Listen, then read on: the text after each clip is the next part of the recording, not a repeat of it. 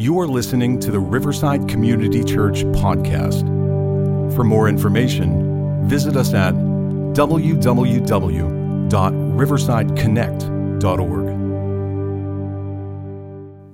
In motion. That is our theme for the month. We're about faith in motion. What you just saw was Hal Donaldson, who is the founder, executive director of Convoy of Hope, who I consider a dear friend and uh, somebody with the highest of integrity and a great leader.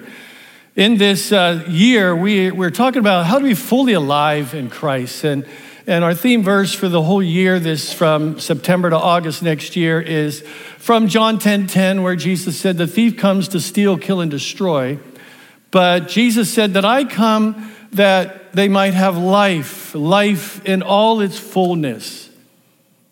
And so Jesus wants you to have life to the full. Other verses say, other versions say life abundantly, or a rich and satisfying life, or a life better than you ever dreamed.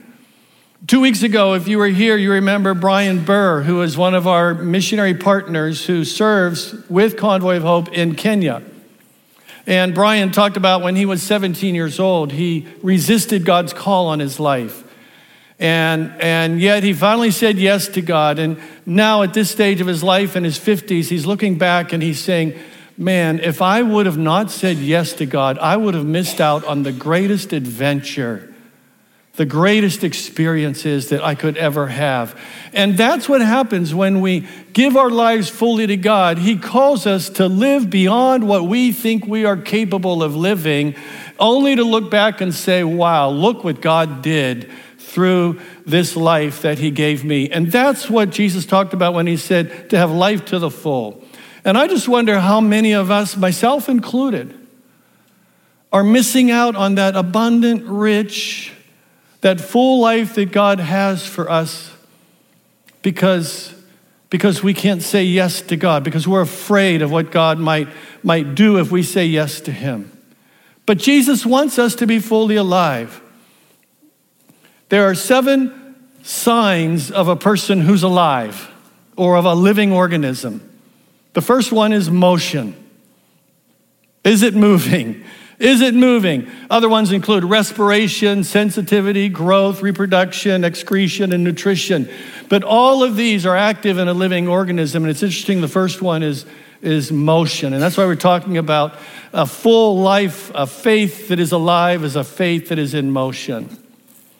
I don't know if you saw in the news a few weeks ago in Arkansas, there was a hunter that was out uh, muzzle with his muzzle loader gun hunting, and he shot a deer.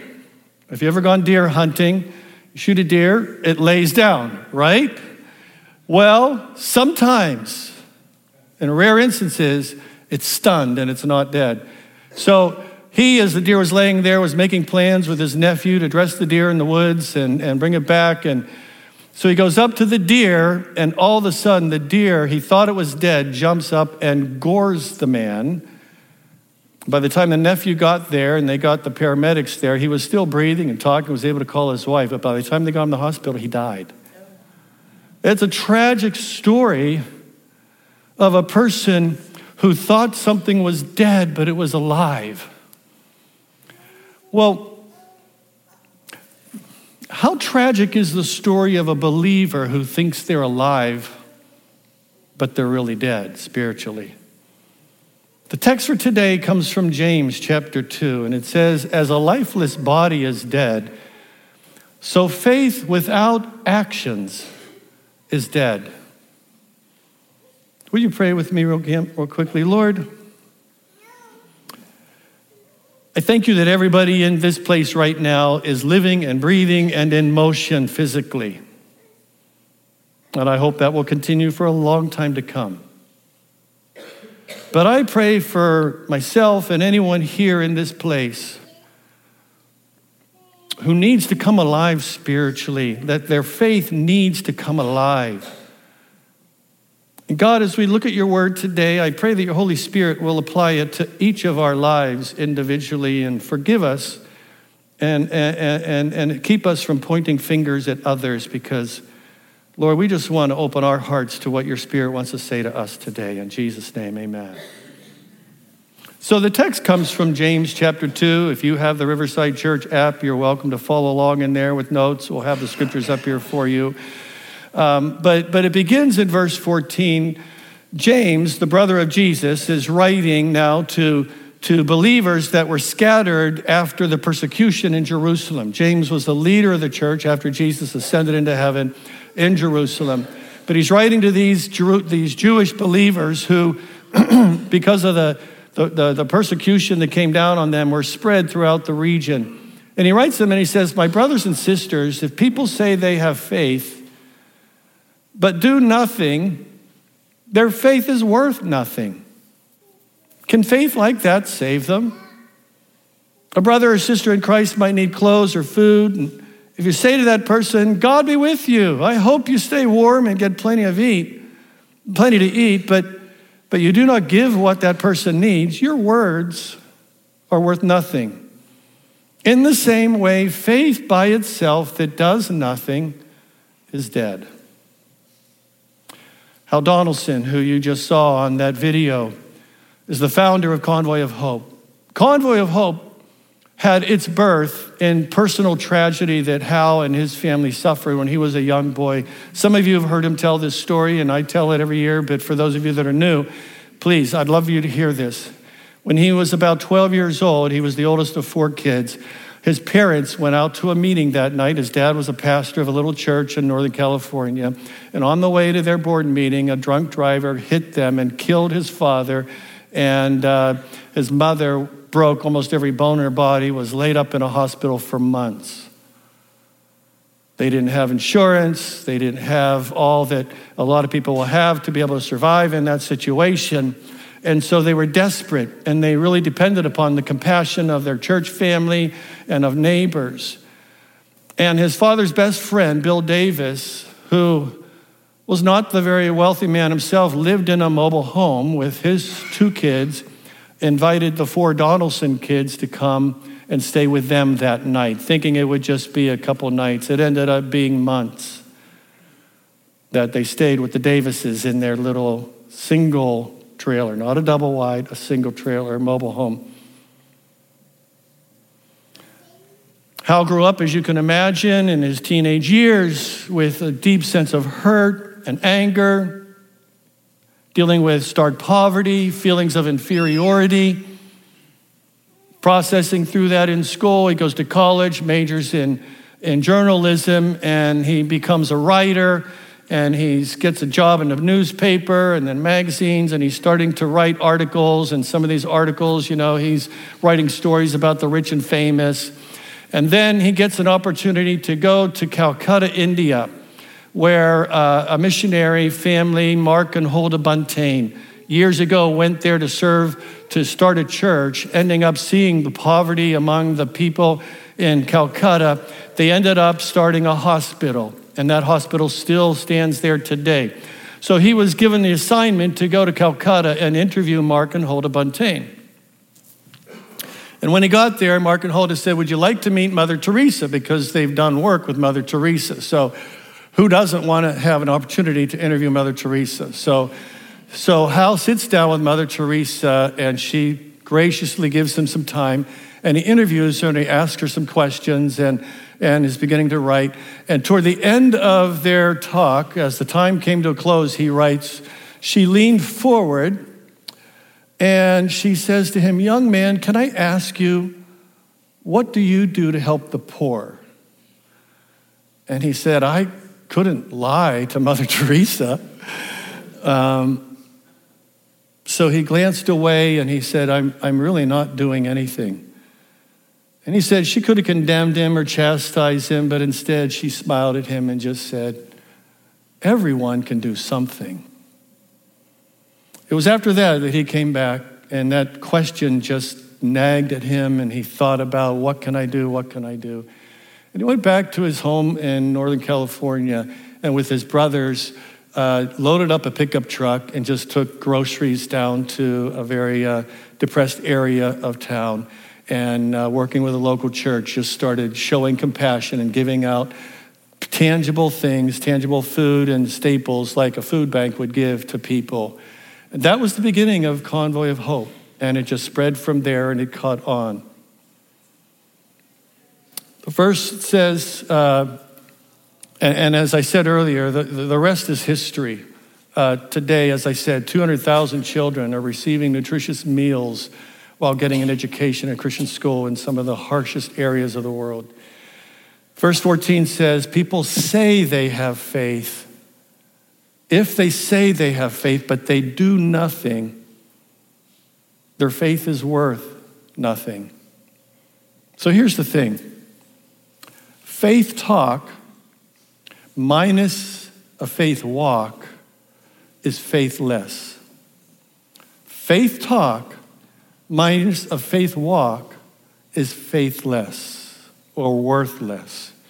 So, James, again, writing to these persecuted believers who were dispersed, he goes on to buttress his point about how real faith includes real actions. And he goes on and he says, Someone might say, You have faith, but I have deeds. Show me your faith without doing anything, and I'll show you my faith by what I do. You believe there's one God, good, but even the demons believe that, and they tremble with fear. So the thing there is that the proof of right belief isn't being able to pass a theology exam. The proof of right belief is right behavior. Because even the demons could pass the theology exam. Right belief includes right behavior. Right belief without right behavior is useless. In other words, if I believe that I eat healthy and I go to the gym and exercise, that I'm going to get in shape, well, that's good right belief, right? But if I don't eat right and I don't go to the gym, that belief is useless. I'm not going to get in shape because I might even put on nice athletic clothes. You know, I might look like I'm in shape. I may even go to the gym and hang around with people that are working out, and people might think, oh man, he's an athlete, he's at the gym.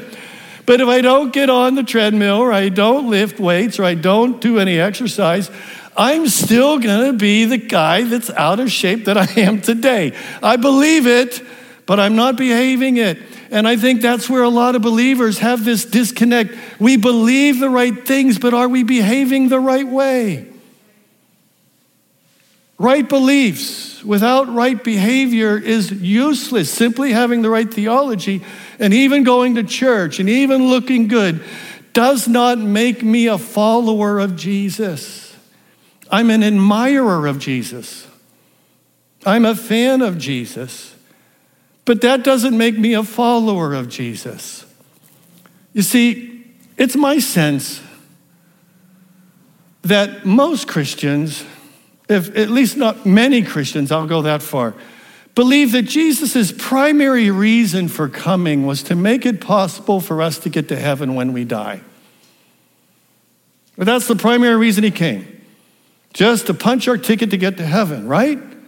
So we come to church, we confess our faults, we pray for forgiveness, we may donate, we may, may donate to the church or worthy causes, just enough to assuage our guilty conscience and do enough so that we can assure that we have a place in eternity.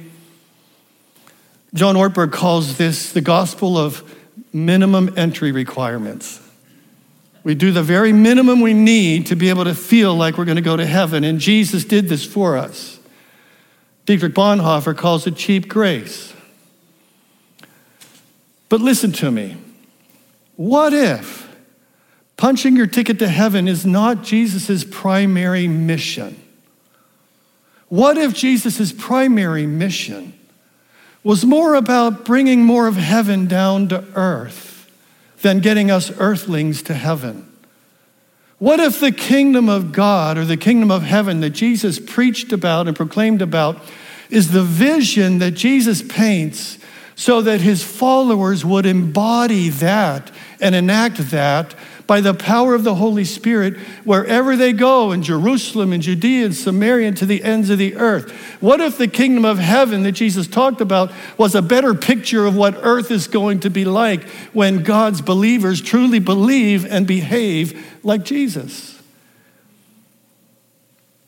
What if the gospel, the good news, is, is yes, it's that, yeah, we are dead in our trespasses and sins. Yes, we're all guilty of living for our self interests and self gratifications. Yes, but because of God's great love, even while we were spiritually dead, He made us alive with Christ. Yes, that's what Ephesians says. But what if, as Paul writes, it's by grace that you're saved through faith, and this is not from yourselves, it's the gift of God, it's not by works, lest anyone should boast. Yes, what if that's the gospel? But what if we are saved by grace for something more than just getting to heaven when we die? What if all of that was for the most important reason, as Paul went on to write in Ephesians?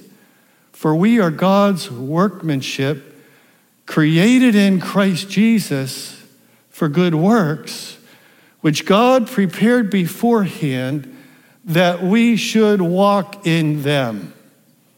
We should walk in them.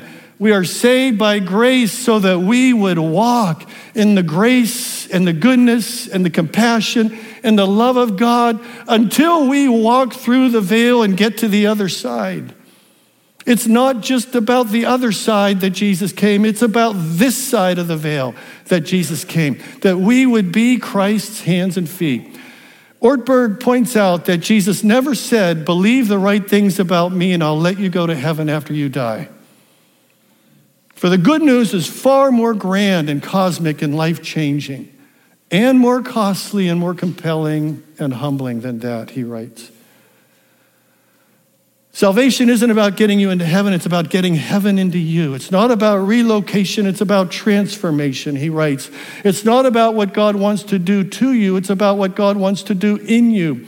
It's about allowing Jesus' kingdom life to permeate our little lives, one moment, one choice at a time. It isn't primarily a, num- a matter of going to the good place, it's about becoming good people as Christ changes our lives. Two commands Jesus gave us, remember? Love God. Love God with all that you have. And what was the second one? Love others as you love yourself. Those are the two things that Jesus says. Love people in our lives the way we love ourselves. That is the way that Jesus' mission would be verified it would be verified by the existence of a community of irrationally loving followers of Jesus, disciples. So, real faith, real faith brings real change in our lives. James drives that point home by referencing two iconic examples of faith from their scripture. He goes on and he says, You foolish people, must you be shown that faith does nothing? Faith that does nothing is worth nothing? Abraham, our ancestor, was made right with God by what he did when he offered his son Isaac on the altar. So you see that Abraham's faith and the things he did work together. His faith was made perfect by what he did. This shows the full meaning of the scripture that says Abraham believed God, and God accepted Abraham's faith, and that faith made him right with God. And Abraham was called God's friend. So you see that people are made right with God by what they do, not by faith only. Another example, he says, is Rahab the prostitute who was made right with God by something she did. She welcomed the spies into her home and helped them escape by a different route, road. And then he says, just as a person's body that does not have the Spirit is dead, so faith that does nothing is dead. So, If Jesus came so that you would be fully alive and I would be fully alive, and if motion is the sign of life, as a sign of life, what are the signs that your faith is fully alive?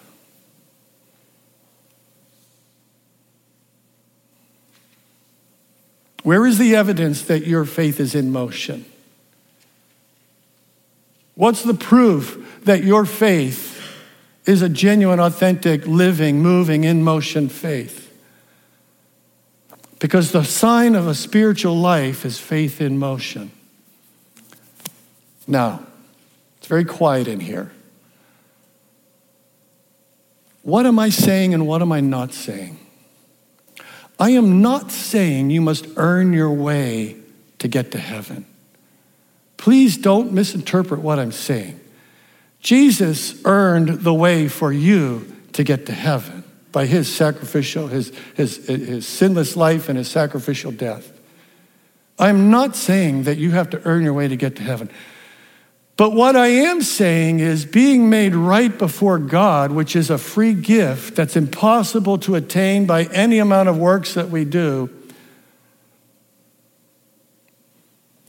But it gives us a faith that ends up working. It works to call us to live higher than we would live otherwise, to live for something bigger than ourselves when we were living in our self centered, selfish ways. Salvation by grace changes one's perspective and realize that I am given a free gift of God, and now I need to do something with this gift that I have. Faith works. It works to bring joy and life, not just to you to live for something bigger than yourselves, but it actually works to bring joy and life to someone else who otherwise would not have that joy and life. Melinda Gates said, I read this poem that I loved at my high school graduation speech about what a successful life was to me. And she says, It's to know that one life has breathed easier because you lived. To me, she said, that's a success. St. Augustine put it this way What does love look like? It has hands to help others, feet to hasten to the poor and needy, eyes to see misery and want, ears to hear the sighs and sorrows of mankind. That is what love looks like. So, one way that we're asking and inviting you to do that is to give sacrificially through Convoy of Hope. I, I say it very often, and I'll say it again. We do not give to Convoy of Hope, we give through Convoy of Hope. They are the conduit of your love and your compassion. What if you were to, to do something big in that offering next week? Something that really cost you something, that meant that, you know, I'm not going to be able to buy something I want because I'm giving something away to somebody else. That's what a sacrifice is. What if everyone here did the same? What if we could through our little churches here in Oakmont and Tarentum, deliver Jesus' warm, nutritious meals and love to children who otherwise wouldn't have a meal. What if we could do that? Through Convoy of Hope, it takes an average of $10, only $10, because they get donations from corporate donations, corporate um, organizations give them the food what we do is basically deliver it. It takes an average of $10 a month to feed a child through Convoy of Hope's program.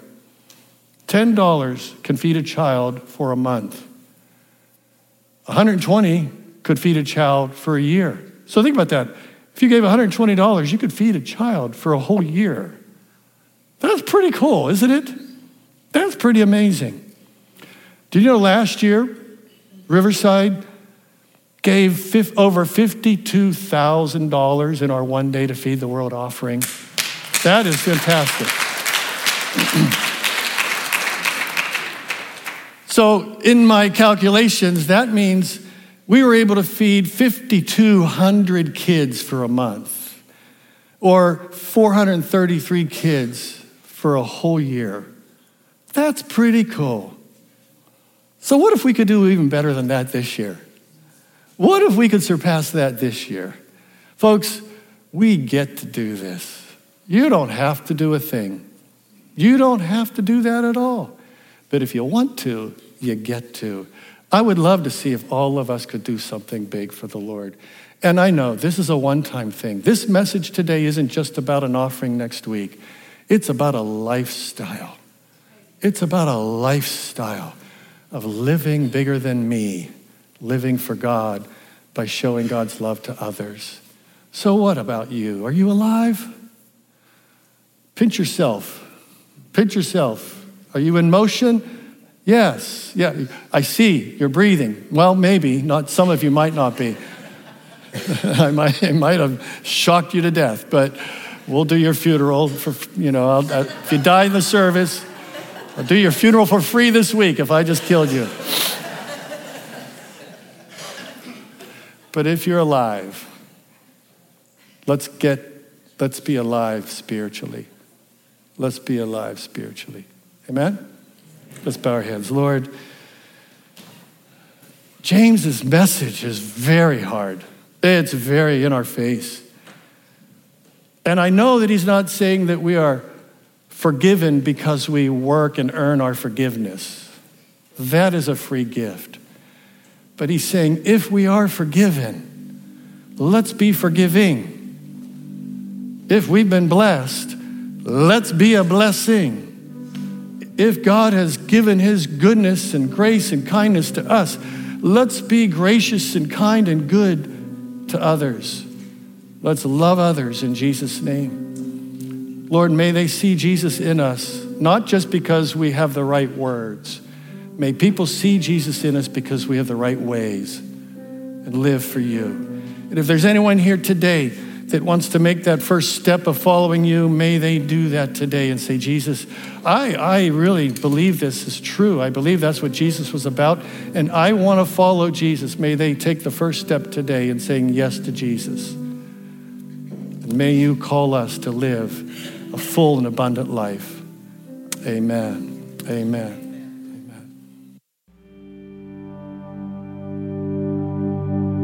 Thank you for listening to the Riverside Community Church podcast.